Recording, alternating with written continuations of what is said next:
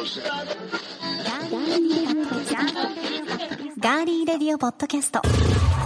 皆さんこんにちは。ガーリーレディオポッドキャスト10月2回目の配信です。いかがお過ごしでしょうか。お相手は高田沙織です。そしてディレクターの足立です。よろしくお願いします。よろしくお願いします。さあ前回の配信の最後にお気づきになった方もいらっしゃるのではないでしょうか、うん、うん、なんか気になるワードが。それでは皆さん来週もお。楽しみに。今日がその来週ですね。そうなんですよ。これ足立 D どういうことですか？これね、はい、あの皆さんあのいいお知らせとはこのことでございまして。はい、はい、あのいいお知らせがあるかもしれないってこの前ちょっとツイートしたんですけど、はい、それはこれで10月はなんと毎週火曜日に聞けますよ。やったー。ね。ね。本当にあの火曜日は毎週火曜日はハグの日とかね、ね。いろいろありましたけどね、ね、ハグをしてください皆さん、はい、なのでこれ何の日にします？ガーリーレディオポッドキャストの毎10月毎週火曜日は、うん、何でしょうね。ガリの日にしましょうか ガリの日。ガリの日。ね。はい。それもいいですね。いいですねガリの日、はい、ガリの日で。あいいじゃないですか。いいですね。はい、はい、ガリの日。ハッシュタグガリの日ハッシュハッシュタグガリの日もつけましょう。はい。つけてだからハッシュタグは、大文字であのえっ、ー、とアルファベットで GRPC と、もう一つガリの日。はいカタカナでガリののはひらがな。で日が。日が漢字。で。これ皆さんつけてください。そうですね。はい、お願いします。はい。キャンペーン期間10月は。は嬉しいですね、盛り上げていこう。はいよろしくお願いします、はい、さあ足立さんそんな10月。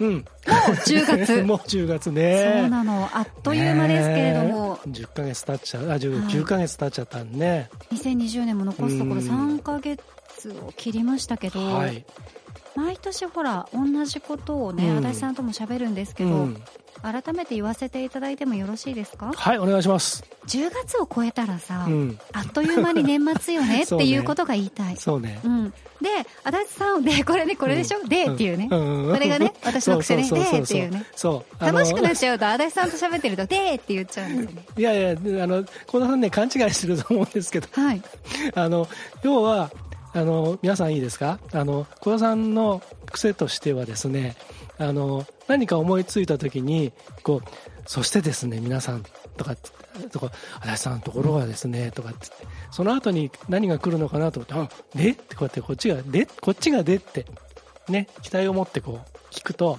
そうすると「えっ、ー、とその話はまだ続く」みたいな 感じになるという、うん、うん、だからこっちが「で」なんですよあそういうことか。そうそうそうそうそれが言いたかったんですね。そうそうそうそう先週は全然 な何言ってんだろうぐらいのことで思ってしまってましたけど。皆さんねよくあのバックナンバーも含めてね、はい、聞いてみてください。面白いんで。ポカーンとしてますからね。それでそうやって続くんだみたいなね、感じに、ね、なっちゃいますけれども、はい、はい、まあ、それがねまあいいとこですよね。いいとこなんですかね、はい、いいとこにしましょう。ありがとうございます、はい、頑張れよ。頑張れよって言っちゃった、頑張れよって。頑張れよって言っちゃった、うん、リスナーお前らみんな頑張れよって違う違う違う違う違う そういう意味じゃなくて頑張頑張ろうって言いたかったんですけど。頑張って盛り上げていこう。はい。頑張りよっていう、ちょっと噛んじゃったっていう感じでしたね。はい、はい足立さんは2020年、うん、ここまで振り返って、まだちょっとこう総括するには早いですけど、まあ、ちょっとね早いですね。今までの、まあ、この9か月、そうどうでした？今年。まあどうもこうもないですよね。もう。そうですよね、まあ、一択ですよね、いろいろね講師ともにいろいろありましたんでね、なかなかあの一言では言えないところがありますけれども。またあの12月頃には。そうですね。はい改めて総括して、ええ、振り返りを、はい、お互いしようと思います、はい、さあではですねここで皆さんから頂いているメッセージご紹介します。はい、えー、スモールパパさんから。ありがとうございます。懐かしいですねスモールパパさん、八乙女 TV という伝説の番組がありまして、はい、超伝説、はい、それの頃からね、うん、番組にお便りとか寄せてくれて、見ていただいたりね。ね見ていただいてもともとあのガーリーレディオポッドキャストもガーリーレディオ TV というユーストリームそうですね。からねスタートしているので、はい、そうですね。はい。そんなスモールパパさんから、はい、えー、メッセージです。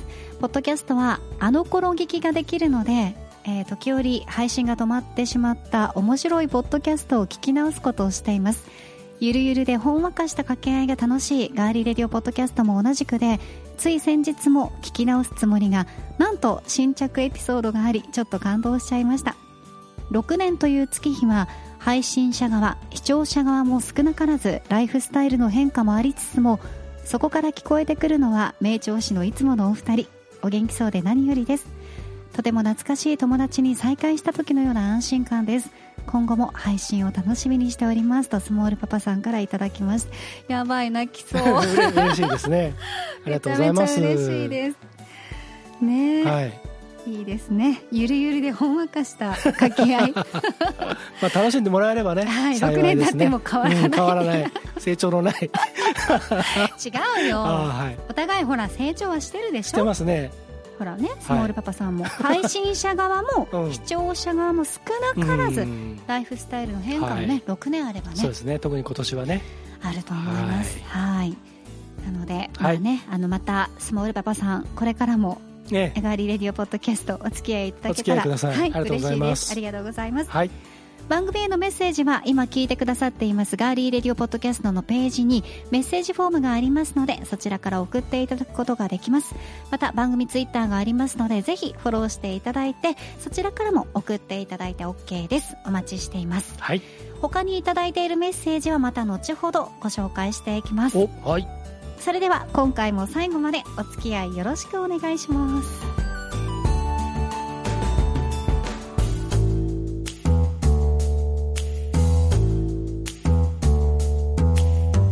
のスタジオからお送りしていますガーリーレディオポッドキャスト。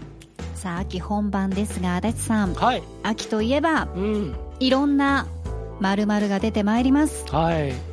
足立さん何の秋？今年は。今年はですね食べてるよねうん、食べ 食べてる。相変わらず 美味しそうなものいっぱい SNS にアップされてますもんね。あげてないやつの方が多いですけどね。あやっぱりね、うん、あのー、ね教えてなるものかと。ここの店は教えるものかと。う、ん、ね少年が出ちゃってます。そう。あのあとアリバイとかいろいろあり あそうね。そうね。そうそうそう。あの そうでね、はい、ちょっとここでは言えないですけど、うん。はい、私いろいろとね 大変ですから、はい、やばい私がちょっとねドギマギしてどしどろもどろになっちゃって他のね、はい、あのいろんな方の顔が浮かんでまいりましたけれども、ね、ありがとうございます。はい。みんな元気でね。そうですね。はい、やっぱりあのまるまるの秋で、私と足立さんに共通しているのは、読書本を読むことが好きということで、はい、あのガーリーレディオポッドキャストの時も、うん。よく、うん、えー、ガーリーレディオ TV の時も、ね、はい、ご紹介させていただいていましたけれども、ね。はい、久しぶりに私、幸田のおすすめの本ご紹介したいと思います。今日お持ちしました。はい、はい、これ足立さんにお願いしますが、はい、今回私が選んだのは、岡本太郎、岡本敏子作、うん、愛する言葉です。可愛い表紙ですね、うん、はい、うん、岡本太郎さんとそのパートナーのとし子さんの愛をテーマにした言葉の数々が紹介されています、はい、男が男のまま女が女のまま愛するためのメッセージということで、うん、これ今ね足立さん中見てもらってますけれども、はい、小説ではないんですが、久々に読み返してみるとね、いやこれ本当刺さる言葉が多くて、まあ、こういったお家にいる時間が長かったというのもありますけど、いろいろに、ね、考えることが多々ありまして、特に女性視点での言葉というのは気づきが多かったですね。うんうん、この本は貫く育む引き合う重なるぶつかる、うん、この5つのテーマに分かれて岡本太郎さんととし子さんが残した愛の言葉が紹介されています、うん、この中で、あのー、私が印象に残っている言葉ご紹介させていただきたいんですが、はい、岡本太郎さんの言葉では、うん、いつでも愛はどちらかの方が深く切ない、ねそうだなってまあそのね思っちゃいました。一瞬なのかもね思い合えてる時っていうのはね、あのその本当にガチッとなってる時っていうのは一瞬で、やっぱりどっちかの方が深く思ってて、それに気づいた時ちょっと切ないっていうかね、うん、うん、いうのがあると思うんですが、まあ、それに対してとし子さんが残した言葉の中で私はどんなに仲のいい2人でも必ずどちらかが満たされぬ思いを持っている、うん、一緒であるってことはありえない、うん、でも好きなの、うん、こうほら2つがさ、すごく重なり合ってる気がしませんか、別々で発言されてるんですけどこういうのをね、あの本に残されていて2人ともすごくエネルギーのある方だったんだなというのが言葉から伝わってくるんですよね。そうですね、まっすぐでこう力強いから皆さんの胸に突き刺さる、うん。うん、まあ、芸岡本太郎さんはその芸術家として、うん、もちろん皆さんはご存知だと思いますけどその言葉の一つ一つっていうものもやっぱり今を生きてる人たちに刺さるかなと思って、この本選んでみたんですが、はい、特に今みたいなこう自分自身だったり家族、まあ、はたまた人と向き合う時間っていうのが多いじゃないですか。そういう時に新しくね気づかされることがたくさんありました、うん、でやっぱり私も足立さんとかとこういろいろ仕事の相談したりとか、はい、プライベートなお話とかさせてもらって、うん、仕事をする上でもその生活をする上でも私はすごくあの足立さんのことを尊敬してるんですね昔から。でその人を尊敬するって本当にあの表面だけじゃなくて尊敬してするしてその人のことをちゃんと知りたいなとかここが素晴らしいなって思うことって大事だなと思ったし、うん、尊敬してる人には尊敬してますよっていうのを伝えた方がいいなって改めて思いました、うん、ね。そうですね、うん、あのその尊敬まあそれは本当本当にあの有り余る言葉、ありがとうございます本当に。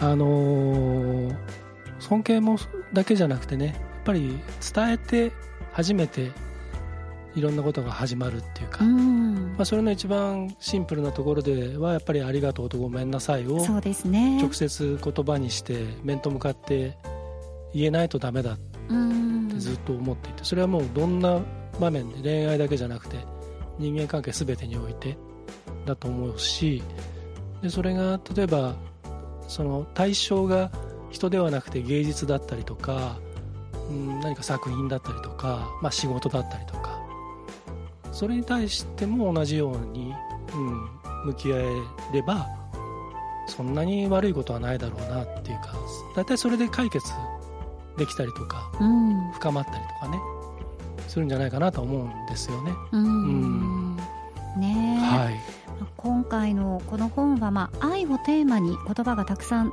載っているわけですけど、はい、あの私はこんだけしてあげたのにとか、うん、やってあげたのにの精神っていうのは、うん、結果どっちも病むじゃないですか、うん、それよりも自分がやってあげたいそれだけっていうこのお二人の考えっていうのが純粋に美しいなって思いました、そうですね、はい。うん。まあ、この時間はねおすすめの一冊として岡本太郎。あの今初見、うん、初見なんですけど、はいはい、小田さんに渡されて今初めて開いてでちょっとこうペラペラっとめくって。気になる言葉ありました？あの1個だけ紹介させてください。もちろんです。恋愛というものは全く無条件なんだ。まあこれだよね。本当ですよね、あのー、そこにさやっぱり何かを絡めてこようとすると、うんうん。うんこじれますよね。こじれるしもうつまんないくなっちゃうよね。なんかね恋愛じゃなくなっちゃうよね。足立さんとかは結構人を、うん、さあのなんていうの？見る目が鋭いからあこの人がこういうふうに考えてて、うん、こういうふうに恋愛を利用してこういうふうにしようと思っているとかっていうのを結構早めに見抜くじゃないですか、うん、見抜けなかった場合もありましたけど。ねはい。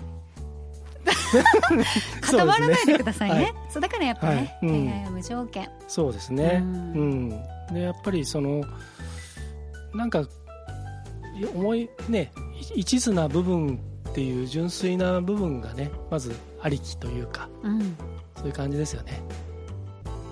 はい。そうですね、うん、これちょっと僕いろいろ読んで身にしみを、はい、そうですね。それあの お貸ししますんで、はい、はい、ちゃんとちゃんといろいろ悔い改めよう。悔い改めよう。すごくねスーッとしますよ、はい、お風呂場で読むのがおすすめです。ありがとうございます。わ、かりましたえー、もう一度紹介します、はい、この時間はおすすめの一冊として岡本太郎岡本敏子作「愛する言葉」ご紹介しました。ありがとうございました、はい、皆さんもよかったら読んでみてください。さあそれではここで一曲お送りします、はい。えー、元ビートクルセイダースの2人ガローとウムザ・パンキージャイブのスプリット音源リコースティックの発売を記念して配信の許可をいただきましたと先週ご紹介しましたが今週はこちらのナンバーをお送りします。ウムザ・パンキージャイブアラウンド・ザ・ワールド。遠く旅立って何かを手に入れ何かをなくして世界はつながって始まりの季節昇る朝日を眺めて。I love the world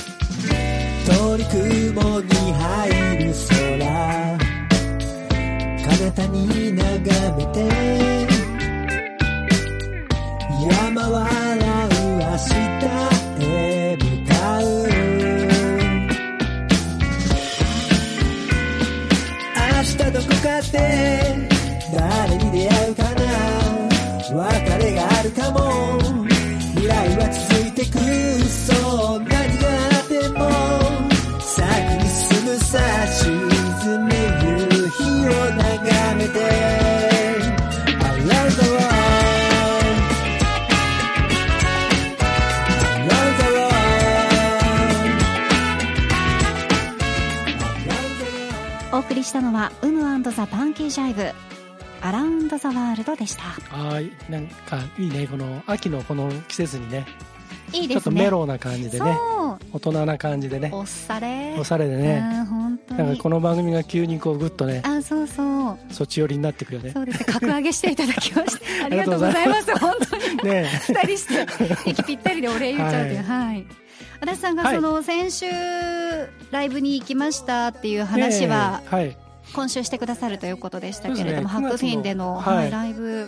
9月の最終土曜日に、えー、と名古屋のハックフィンというあのライブハウスで、えー、このライブ行われてで東京と大阪と名古屋3カ所でこの、まあ、セットでやったらしいんですよね、うん、で東京と大阪はいわゆるそのインストアライブみたいな感じだったんでライブハウスで演奏するのはあの彼らは、まあ、東京から来てくれたんですけど、ええ、半年ぶりって言ってたんですよね。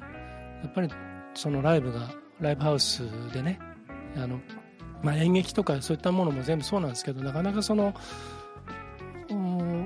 お客さんを入れて普通にやるっていうのがなかなか厳しいまだまだ状況が続いている中で。だから彼ら自身もそのライブハウスでやることになんかこうちょっとあの独特のなんか感じがちょっとこう伝わってくるところがあって。僕はあのあのまあ客席も30人限定でソーシャルディスタンスを一応保ちながら椅子もちょっと離した状態で。もちろんマスク着用で、うん、客はマスク着用でアーティストはまあねあのマスクはないんだけどステージからもう最前列まで2メートル。でちゃんとラインがこう引かれて見えるように。うんいやそういう状況だったんですけど。対策しながらということですね。はいはい、でもすごくライブ自体もとても良くて、うん、であのそれぞれね一人ずつ日高さんとうむさんがそれぞれ、あのやってで最後に2人で揃ってでビートクルセイダースの時代のねあの代表曲を何曲かいやいいですね。やってくれて、まあ、これがね本当にね、よくて。激アツですよ、本当に。当時のそのスタジオ収録版の、はい、その演奏よりもね当然まあ彼らも年をそれだけ重ねてでアコースティックギターっていうか今回は、まあ、アンプラグドな形だったんですけどあのテンポもねちょっとちょっと抑えた感じでその分ねもう歌がこうなんていうんだろう厚みがあって余計入ってきますよね、うん、シャウトするところでもう逆に持ってかれそうになっちゃって、えー、うん。本当によかった。うん。でまあそれで終わった後にあのまあ僕ちょっとあのあのポッドキャストのあの自分のいろんな企画の関係で、えー、あの知っていたので、まあ挨拶しに行ってであすごい良かったっていう話をしましてですね。でこのあの楽曲あのこちらの番組で紹介させてもらっていいかなっていうことでですね快く許可をしてくれたと。ありがとうございます。本当に、はい、ねえ、うん。ありがたい。なのであのこの2曲前回のその画廊、まあ、日高さんの画廊っていうね。ミステイク。ミステイクと、このウムさんのパンキージャープのアラン・ザ・ワールド、これを今月はこの番組ではパワープッシュしていこうと、だから次回とその次も、はい。えあのまた紹介させてください、はい、はい、ありがとうございます。続いて今回の気になるニュース。私高田が今気になっているニュースをご紹介します。それではニュースセンター高田さんお願いします。はいニュースをお伝えします。新潟県内で熊の出没が半年で700回を超える過去最多のペースで推移し先月23日から10月1日までの9日間に合わせて7人が襲われ怪我をしたことが分かりました。今年は餌になる木の実が不作なことに加え人を怖がらない新世代クマが近年増えていると専門家は指摘しています。以上ニュースをお伝えしました。ありがとうございました。それでは続いては日本酒大好きのコーナーです。はい。日本酒大好きのコーナー出たい出たい出たい出たい 10月1日はね日本酒の日でしたしね。そうそうなんです。まだ日本酒の話は次回。そうですね。ねたっぷりやりましょう。はい、はい、お願いします。それよりも今回はあれですよ。はい。新世代クマそうなの。そこそこを絶対新世代クマそこ絶対足立さん食いつくだろうと思って このニュースを用意しました。ね新世代クマってね。ね第7世代とか第8世代とかそういうクマですかね。いやでも記者の方がね、うん、そういうイメージで書いてるってことですよね。多分。新しく出てきたと。おそらくね。ね。新型っていうのもちょっとおかしいしね。ああそっか、うん。ややこしそうですね、うん、車になっちゃうのねあ確かに 確かに。ね。え、えー、そうなんです人を怖がらない。そうでもこれが最近始まった話じゃなくて、うん、猿とか鹿とかそういうののあのね害ももうそれでしょ人を怖がらないから、えっと、観光地とかでは本当に猿とか鹿は、足立さんがおっしゃったみたいにね、餌を欲しがって。まあ餌が取れなくなっちゃったから人里に降りてきてで生きていくために人を怖がってる場合じゃねえって感じでしょ？うん。でもやっぱりねクマが出てくるとちょっとね危ないですけどただあの専門家の方のお話では分布域というのがこう北海道、東北、北陸とかで、うん、あの分布域が広がっていて、はい、出没している。すぐ近くにいる動物だとその皆さんも私たちも認識すべきだと警鐘を鳴らしているということなんですよね。そうだよね。新潟県だけの話じゃないですもんね。足立さん、はい、クマは見たことありますか？あリアルなやつですか？リアルな。ありますよ。へえ、うんあのもちろんその施設とかにいるクマですけどね、はいはいはい、はい、でも怖い。やっぱ怖い。怖いっていうかでもそういうところでか飼育されてるやつなんでその本当にねあの、ま、森を歩いてたら出くわしたっていうのはないんですけど、ね、僕ねイノシシはね野生のイノシシがね車の隣をずっと伴走してきたっていう、経験があれはねちょっと恐ろしかったですけど、ね、恐ろしかったですか、うんうん、あつずっとついてきたの？ずっとね横を走ってる。運転席側の窓の外に、なんかね追っかけてきてるの、うん、ちょっと仕事で、ちょっと山道を走んなきゃいけない時があって、えー、でちょっと物運んでたんですよ、はい、であの長野南信州の方なんですけど、はい、でねあの前見てこうやって運転してたらねなんかね気配がするんですよ。横。横に。横に。で横横は傾斜なんですよ。山山っていうか、うん、登っていく感じっていうか。でそこをねなんかが動いててわって横をね見たらねバカでっかいイノシシがねえ？2, 2頭。怖っ。えあの売り棒とかじゃなくて？じゃないじゃない。もうでっかいやつ。もう本当にでっかいやつ。本気のやつ？本気のやつ。怖っ。うん。それがね2頭ね運転席のドアのすぐ向こう側にね伴走してるんですよずーっと。怖い。でやばいやばいやばいと思ってでともと止まっちゃった方がいいのかかといって振り切るのもねできないし。だってほら例えばパッて出てきてね、うん、狭いんですよ。もう山道で。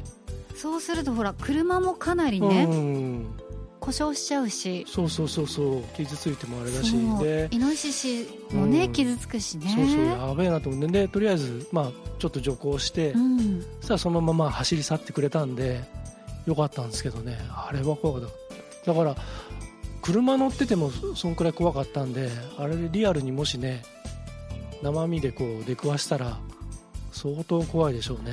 いやだいぶ怖いと思いますもん。ねねまあ、そういった野生の動物もやはり餌がないということで、いつ私たちが生活しているところに来てもおかしくないってもう思っとかなきゃいけないですね。そうですね。もうね、うん、もう時代も世の中も全部変わったんだぞと。そうですね、うん、新世代なんだぞと。そうそうそうそう、ね、我々も新世代ではないが、ね、はい。私たちはもう、うん、はい、旧世代そうですね。旧タイプで、うん、はい、頑張っていきたいと思いますけれども。まあこれを聞いてる、あのリスナーさんもね、はい、十分に気をつけて、はい、いただきたいと思います。そうですね。なかなかね、その日常生活でクマに会うっていうことはないと思うんですけど、いやいやいやでもほらでもなんかクマクマを動物よ。クマを寄せつけない、なんか熊よけみたいなやつ鈴とかねなんか鈴,、ね、鈴があるっていうね、うん、なんか周波数がなんか違うのかなどうなんですかね、ね、でもさすがに街中でねそれつけて 歩くのもねそうですね、うん、あんまり活躍の場ないよねその鈴って。キャンプとかそういう時か。大事だと思います。最近流行りの。そうソロキャンとかも流行ってるので、ね、ソロキャン行きてえな、いいですね、うん、ゆっくりあの焚き火をね、ね、眺めながらね。火眺めてるだけでね。ぼーっとするのがね、ね、うん、今のぼーっていう顔を撮ってあげましょうか。そうですね。私あの 見えないだけで表情がすごい豊かだって言われるんで、はい、もう、はい。まあこれは、まあ皆さんには見せません。はい、見せられない顔をしておりますけれども。はい。はい。まあでも十分ね、ええ、あのお住まいの地域の方々、そうですね。東北だったり、北海道だったり、北陸の方は十分お気をつけになっていただきたいと思います。はい。さあそしてここでお知らせです。はい。えー、前回もご紹介しましたがメントマンさんの好きなお弁当、作れるよの件を、はい、権利を私幸田沙織、はいはいゲットいたしました、えー、これのあの進捗状況はまた追ってね、はい、皆さんにお伝えしたいと思いますけれどもなんかあのまだちょっと具体的に言うのはやめときましょうかね。そうですね、ね、せっかくなんでね、うん、うん、でもうすでにあのベントマン秋の限定メニューで、はい、カキフライに続いて松茸御膳が本日から、はい、えー、いろいろキャンペーンが始まっておりまして本当にあのベントマンさんって、うん、そういう季節ごとのものがすっごい美味しいですよね、うん、美味しい。カキフライめちゃくちゃ美味しかったです、食べた？食べました。美味しいよね。美味しいです、うんうんうん。そうあのね。ジュだった。本当わかりますよね。言ってる意味がジューでした、はい。うん。はい、あのねあのベトマンさんってねあの店ごとに日替わりのあのお弁当っていうのが450円であるんですよ。えでその店ごとにお店ごとのお弁当？うん、うん、えー、知らなかった。あのね450円なんですよ。えー、安い、うん、であのね、えーと、カレンダーみたいなのに献立、はい、が今月の例えば10月のあの日替わりっていうのでカレンダーを店頭で配布してて、うん、であのー、本当日替わりなんですね。文字通り。これがねあの例えばコンビニとかそのスーパーとかのお弁当コーナーでね売ってるやつと違って450円であっても作りたてなんですよね。この出来たてっていうのがいいですね。そうそうそうだからね揚げ物にしてもいいそうそうもう最近ちょっとねあの実は事務所の近くにあるもんですから時々利用してるんですけど。何分ですか？あん？歩いて。歩いて歩いては15分ぐらいかかるけど自転車があるんでうちの事務所。じゃあ5分ですね、うん、早い早い。私と一緒ですね、うん、私は歩いて5分です。いいな。いいでしょ？いいでしょ、うん、お気に入りのベントマンのお店なので。ああ、はい、あそこはねい。いいいですよね。近いです、はい、どことは言えないですけどね、うん、まあまあまあね。はい、はい、ということで皆さんも、はい、秋メニューを、うん、ぜひ、はい、召し上がって。そう LINE でとベントマンの LINE で登録すると、はい、あのお知らせとかそういったあの季節メニューとか、はいはい、あとね毎月ねクーポンが届くんですそれいいですね、うん、でねあの例えばあの今月はこの、ね、クーポンで、はい、なんとか弁当が100円引きとか時々あのくじくじが届くんですくじ引きの、えー、くじ引きで当たるとね、はい、例えば唐揚げ弁当無料券とかね。超お楽しみもあるんで、うん、LINE でぜひお友達になっていただいて、はい、はい、クーポンもゲットしてください。はい。さあここでですねメッセージご紹介したいと思うんですが、はい、今足立さんと私の会話に、うん、えー、ベントマンさんのカキフライというのが出てきましたけど、うんうんうん。復活祭復活祭っていうとあれだけど おべまたベントマンにつられて復活祭になっちゃったんですけど、はい、この番組の復活祭。そうこの番組ガーリーレディオポッドキャストの、うん、復活第1回目を聞いていただいて、はい、はい、エルニーさんから、はい、メッセージいただいています。前もよくねメッセージくださってましたよね。ありがとうございます。サオリン。サオサオリンなの？それサオリンじゃないの？そっか。もう一回言っていいですか？サオリンここ。食べりんみたいになっちゃった、なんか豊橋の人みたいなそうですね。ちょっとここカットしてください、はい、もう一回いきます、はい、カットしません。カットしてください。はいわかりました、はい、エルニーさんから。エルニーさんからメッセージいただきました、えさおりん足立 D 監督。こんにちは足立 D 監督。監督。監督になってますかねありがとうございます。なんかもう足立 D 監督っていうとどうしてもね、あの、全全裸のやつをそう思い出しちゃうんですけどじゃあいきますね。はい、この度はそう でしょ、はい、危なかった、はい、この度は、えー、2014年の最後の放送から6年ぶりの復活おめでとうございます。復活後2回目のガーリーレディオポッドキャスト聞いたんですがおかげさまで聞いた翌日にはアジフライとカキフライが食べたくなる症状が出て 近所のスーパーに駆け込んでアジフライとカキフライを買って食べるようになりました。そして先日、えー、とある調味料をアジフライとカキフライにかけて食べたら美味しかったのでその調味料をご紹介します、うん、それはつけて味噌かけて味噌です。ああなるほどはい、以前に某局の地産地消を取り上げたラジオでサオリンが紹介していた調味料です、うん、本来は東海地方でしか売ってないらしいんですが、うん、私が住んでいる関東のスーパーでも売っていて、うん、先日買いました。つけて味噌かけて味噌に、はい、からしを混ぜ合わせてからし味噌だれにしてフライにつけたら美味しかったです。ぜひ試してみてくださいとエルニーさんからいただきました。ありがとうございますあの松井玲奈さんがあの豊橋出身で、うんうんうん、そのつけて味噌かけて味噌をよくね、はい、あの SNS とかにあのアップされてます？アップっていうかねなんかそれがお母さんから送られてきてよ嬉しいみたいなのとかがインスタとかに上がってたりするんであそうなんですね、まあ、ちょっとずつねあれですかね人気も広がりつつあるんですかね。そうですね、うん、私もあの以前山陰にお土産としてつけて味噌かけて味噌を買って持ってたことありますけどね、びっくりされましたけど 味噌が。味噌がチューブに入ってることにね対してね。長崎の父に持ってった時は持って帰れって言われました。食べずに？あなんかた、まあ、味噌が味噌をかけるっていう文化がやっぱり長崎にないので。だけどあのあのつけて味噌かけて味噌ってあのその例えば豆腐とかナスとか炒めてかけるとあの知らない人にこれ麻婆豆腐だっつって食わせればああっつって食べちゃうよね。食べると思います、ねあの辛くすればね全然わかんないですしね。ねうん唐辛子入れてさそう片栗粉でね。じゃんコチじゃなくてあの豆板醤とか入れてね。そうそうそうそう全然いけちゃうよねあれ、ねえ、うん、でも私持って帰らなかったんで、うん。僕味噌カツダメなんですよ、前から言ってましたようん。ね、味噌カツだけはねいまだにね何がいいのか分かんない、食べられない。うん。うん。味噌田楽とか好きですよ。好きですよね。うん味噌おでんもだってね、うん。味噌おでんも好きですし。めちゃくちゃ好きじゃないですか、はまあ土手煮も好きですし、ね。もう味噌と味噌カツだけはねいまだにねダメなんですね。えなんか愛知県に住んでいても、はい。全員がお味噌が好きっていうわけではないんですね。そうですね。もともとだって僕は静静岡岡なんでね。合わせ味噌の文化なので、ええ最初はもうちょっとどうやってもね受け入れられませんでしたけど。今になっては。はい今はまあ大好きです。バンバン受け入れちゃって、はい中も本さんがね、なんかしてくれ。